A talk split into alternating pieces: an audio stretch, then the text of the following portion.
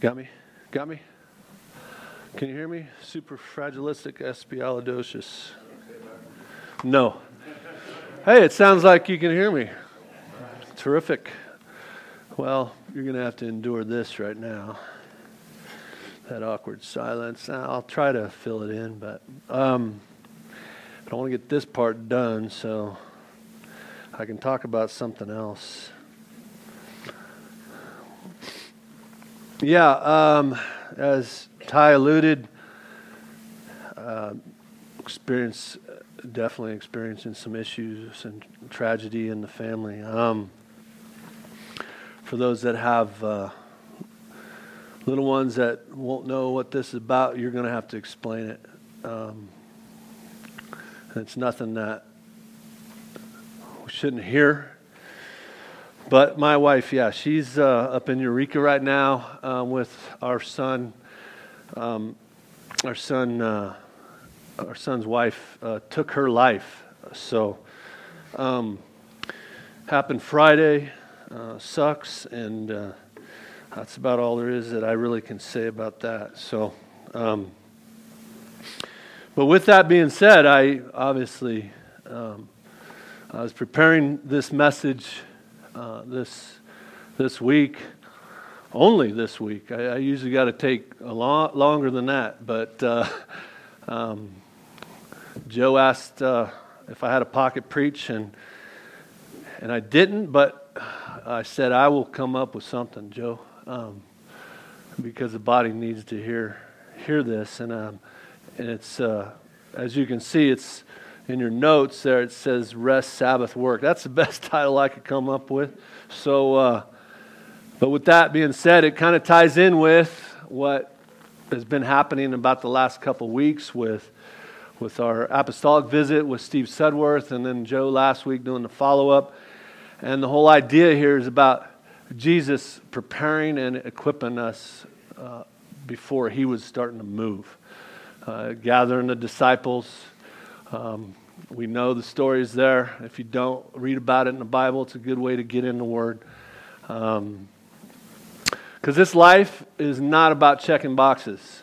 As much as I would love it to be that, I mean, Kelly mentioned it the other day. She, she writes stuff down that she doesn't even have on the list, and then she crosses it out. So, um, well, there's nothing wrong with that, right? As long as you get them other things done too that you had on there. but um, it's being in step with the Spirit, you guys. Um, we do have to do things. It's just part of this life that we live. But we don't have to do it in a way that takes us off God's course right. for us, right? So I also was uh, thinking about how Steve had mentioned, you know, catching the wind. And uh, both Joe and Steve you know, hit on that again. Uh, Joe hit on it last week. And that was pretty good, huh, if you were here. So let's see how this message is going to tie in. You ready? Yep. No, good. Okay, cool. So, not sure how long this is going to be. Um, maybe the volunteers in the kids' ministry are going to love me. Um, we'll see. Um, uh, today's title, yeah, rest, Sabbath, work, and how do these words mesh together in a way that doesn't wreck us? So let's face it, you know, we live in an ever changing world, uh, culture changing all the time. And every time we turn around, there's a new gadget or social media platform.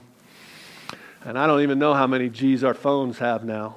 But um, at the risk of my age being a factor with this statement, the world's moving too fast, and I need to stop and assess what is up. Um, how about you guys? All right, so let's get going. So, what I'm going to try to do here is define these words and see if uh, we can have some kind of a practical spiritual application for our lives. To see if we can hear and listen to the Holy Spirit when it comes to all this busyness in our lives. So, that first word, um, rest, Merriam Webster defines it at, at least it's, it's one I picked, anyways. It's used as a noun as peace of mind or spirit. Well, you know what? God's Word just so happens to have a verse for this definition. It's interesting because uh, two weeks ago when we had the apostolic visit, I had a word for the, the body, and it was Matthew 11, 28 through 30. I didn't know what Steve's message was about. And um, I, I shared that word with you guys. And the interesting part is Steve had had the same verses in his message. So you can't tell me that the Holy Spirit's not working in those situations. Um, so again, I think it's it's very apropos that I'm going to share it again. Matthew 11, 28 through 30. Come to me, all who labor and are heavy laden, and I will give you rest. Take my yoke upon you and learn from me.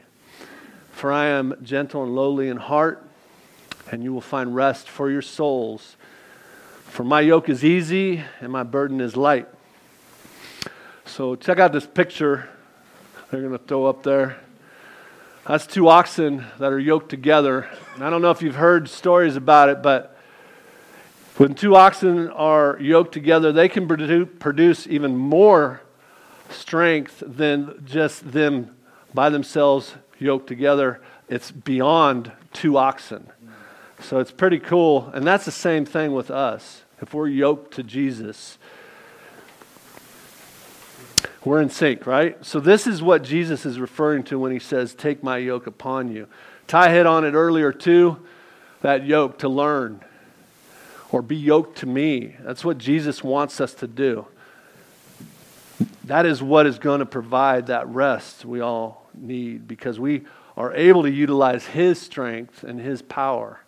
That might sound a little bit different. How do, how do we get rest with His strength and His power? Well, it's because we're not working in our own strength, right? We're working in His strength. We may be trying to do all these things in our own strength and growing weary. We need the peace and rest. We need it for our physical, emotional, and spiritual needs. When Jesus is saying rest in Him, He's saying those times when your body is broke, or you just can't take another shred of bad news or even when your spiritual life seems to be a train wreck due to sin, reach out to Him. Again, get yoked up with Jesus, plug into your community, ask for prayer. These are the things that are going to get us in the right frame of mind and being spirit led. And that's a sweet spot, too, because we're going to find times where we're alone with Jesus, we're alone with God. And we need to be alone sometimes with God. Even Jesus went away to be alone and recharge. Check out this verse, Matthew 14, 23. And after he had dismissed the crowds, he went up on the mountain by himself to pray. And when evening came, he was there alone. Find that time, you guys. Find it. Get in the habit. Joe hit on it last week. Get that cup of coffee in the morning and just be in His presence. Ask Him into your presence. Demand that His presence be there. He wants to be there. So I, I know what you're thinking. Hey, Chuck, uh, that's easy for you to say. You know what? It is easy for me to say, but it's not easy to do. And I get that. It's hard to get alone with Jesus. I catch myself all the time trying to do this life in my own strength. And it's hard to trust and have faith. One thing I know if I'm not building on that right foundation of putting Jesus right in the center of, of my life, the cornerstone of my life, I'll slowly lose what has been built on Him. It's kind of like exercise, right? It's going to the gym and sticking with it. If we don't, we lose that momentum. It's not easy to fall right back into the busy culture of, of our lives that we really are trying to escape at times. And we know we need to get alone with Jesus and get yoked with Him, and ultimately, this is what is going to allow that rest to come over us. We just need to find what that looks like for each of us. Now, referring back to Matthew 11 29, take my yoke upon you and learn from me. I have a good example of learning from Jesus and letting Him have the reins. I had a moment in my life that stopped me. My wife had passed, or my mom had passed away, sorry, and, and my dad finally thought it was a good idea to move in with me after a couple years of me asking him. It was hard for me uh, to, to manage his finances and house, uh, mainly because he lived in Arizona and I had to do everything on the phone. So I couldn't just jump in the truck and uh, cruise on over there and figure out what was going on. So that happened. And also, me being single at the time, trying to raise my daughter and boys who are coming over every other weekend, that was part of the equation too. In all of this, I was able to finally tell God that I was okay with being single for the rest of my life. Thinking I couldn't get anything or add anything in my life at that point. So, it wasn't six months later that uh, I meet Kelly, my wife. Six months after that, I asked her to marry me. Seven months after that, we got married. And we just celebrated 16 years this past Friday. So, yeah. And that was me turning over the reins. That was me surrendering, you know, my life because I couldn't do it in my own strength. So I'm not saying I'm, I'm, I'm not painting a picture here of, of saying that all good things like that are going to happen. But you give your life to Christ, it can't be nothing but good things in His eyes. Amen? That's the bottom line. And I know I needed to be yoked with, with Jesus and trust in Him. And I need to throw my plans out the window uh, because anytime I've said this a lot. Anytime that I uh, want to hear God laugh, tell him my plans, right? Do we really need to have it all figured out? Can we rest in Jesus and the things will work out? Yes, we can. Romans 8 28. And we know that for those who love God, all things work together for the good, for those who are called according to his purpose. You're going through the crap. Yep, I just said that out loud. When you're going through that, guess what? God's still there.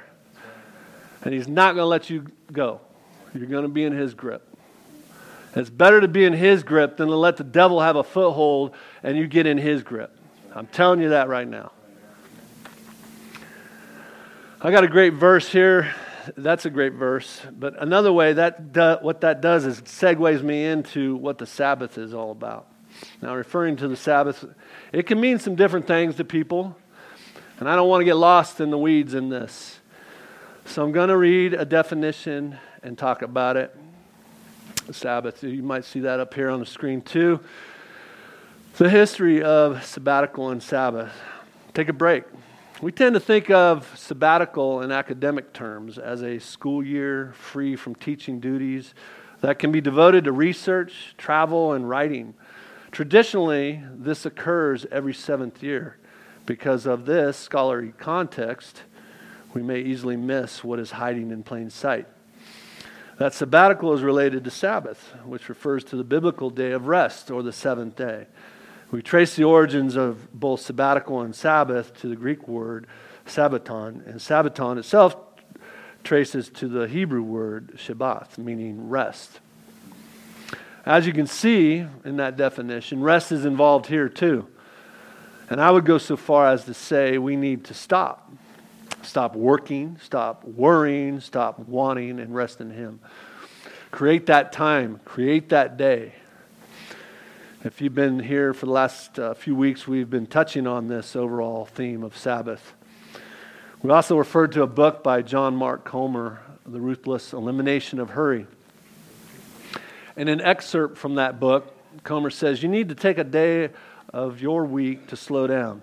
He adds, The Sabbath is more than just a day, it's a way of being in the world. It's a spirit of restfulness that comes from abiding from living in the Father's loving presence all week long. So, looking at it this way, it kind of sets us up to be more effective for God's kingdom. You know, I have said I said this many times too. I can give 100%, but it really is not making sense if I'm giving 100% by doing 25% here, 25 there, 25 there, and 25 there to equal 100%. What makes sense is that I use His strength, God's, to do 100% of what He wants me to do in one thing. And if He gives me the strength to do more, I'll take it on. But my point being is we're not being effective if we are 25% in four things to equal 100. It's just not the way it should work. That meaning our lives are so busy that we can't give 100% to each of those things. Huh, yeah, and it's, it's not about productivity or efficiency. It's about producing and being effective for God's kingdom. A buddy of mine helped me change that word from efficiency to effective. Able to flourish, to come alive with more energy, more fulfilling fellowship, more understanding of where God is calling us. I've been exploring this idea of Sabbath. I've checked out the verses in the Bible and looked at some commentaries and some theologians. The main thing is to commune with God without distraction. Bring Him in on all the stuff and things. And we get lost in all the different parts and forget that I need G- to get with Jesus. Too simple of an idea? Nah, I don't, I don't think so. And here's why. As I've done, as I have done some of these things to help me see Jesus and hear Jesus, I have sometimes stumbled on a deeper part of what God wants me to be a part of. Take, for example, this particular situation. I had a thought. I'll open the Bible and just open up the Psalms and read one. Easy enough, right? I, met, I meet up with a friend. He says, Hey, how about I read it too? So the next time I set aside to Sabbath, which is Mondays for me, I started defining what each verse in that psalm means to me. You should have saw the stuff that was popping out. I just couldn't write that fast at first. So it was just a bunch of chicken scratch at first, and then I kind of had to do it again so I could reread it. But the whole idea is I was recognizing that it was taking me deeper into what I was supposed to get out of those verses. Just setting that time aside and having someone say they would too got me going in the right direction. Just dialoguing back and forth about the verses gets that conversation always pointing back to God and what God wants. To know how to get to that deeper level, to continue being yoked with Him. And this is part of working in the Spirit of God hearing that voice of the Holy Spirit and just being obedient, working through what God put in my wheelhouse. It still takes work, you guys, but it's a different kind of work. Work that will give us peace. Since work came up, we're going to study we're going to check out the definition of that here. The definition says to perform work or fulfill duties regular regularly for wages or salary. So most of us relate to this definition. In an excerpt from a book I was checking out, it said that one in four employees give his or her best effort on the job, and that about 20% of the average worker's time is wasted, thus producing, in effect, a four day work week. That's nobody in here, right? I got you. So trying not to, you know, build a rocket ship here. Genesis talks about God the creator. Creator. You work as a creator, right? There's work there. Genesis 1 1, in the beginning, God created the heavens and earth. Genesis talks about being made in God's image. Genesis 1:27 so God created mankind in his own image in the image of God he created them male and female he created them if we are created in God's image, we are meant to work like He worked. Now, stay with me here. God created man and put man in the garden to work it. Genesis 2:15. The Lord God took man and put him in the garden of Eden to work it and take care of it. This working in the garden needed to take place even before the fall, before the issue of eating the tree of knowledge of good and evil. Work is good. Though there is a narrative out there that says work is evil or beneath us, I ran across a quote from a guy named David Ben Gurion saying, We do not consider manual work as a curse or a bitter necessity, not even as a means of making a living. We consider it as a high human function, as a basis of human life. The most dignified thing in the life of a human being and which ought to be free, creative. Men ought to be proud of it. Now, obviously, we could take this proud part too far, but the idea is there. No, we are to work. Then in this verse, Genesis 2 2, and on the seventh day, God finished his work that he had done, and he rested on the seventh day for all his work that he had done, from it all. The thought here is that since God created all this and we are made in God's image, someone will still need to take care of it all. Adam and, Eve had one job they needed to work and then rest.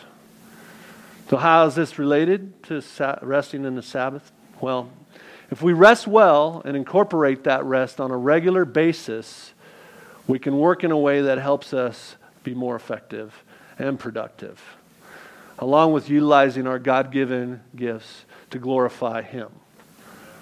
That statement mentioned earlier about one in four employees giving work their best effort. We're told in Scripture to give it our best effort. Colossians 3:23. Whatever you do, work at it with all your heart, as working for the Lord, not for human masters. Here's the thing, and I don't know how to say this I get it. Getting locked into a career or a job that doesn't bring fulfillment. Bring that career before the Lord. If you're here, if you hear clearly to make a change, do it. Don't work in something that makes you go home and kick the dog. Maybe that best effort will be in the right career once you have prayed about it. Now, we don't want to hear about a bunch of people quitting their jobs and all that stuff now, because the biggest thing here is you never quit a job before you get another one. I was always told that anyway, right? Work unto the Lord. And, and ultimately, who is our boss? Come on. Yes. Thank you. As humans, we can make these huge pendulum swings from being lazy to workaholics I was going to say it don't be lazy, don't be a workaholic.